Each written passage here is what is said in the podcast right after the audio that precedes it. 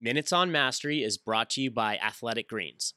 This is triathlete Javier Gomez on the Finding Mastery podcast with Michael Gervais, sharing his advice for the next generation.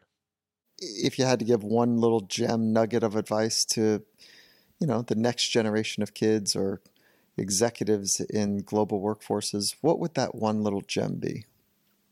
Sometimes it depends on the people, but usually mm-hmm. it's important to know what you want in your life you know and sometimes that takes time to to figure out to know exactly what you want to do what what drives you what's your passion and and and and once you know that just work for it and uh, don't get caught don't get caught up in little things you know but just see the big picture see the main goal and try to uh, work for that and have fun on the way for the full Finding Mastery podcast, head over to findingmastery.net or check us out on Apple Podcasts. And for a special offer from Athletic Greens, head to athleticgreens.com slash findingmastery.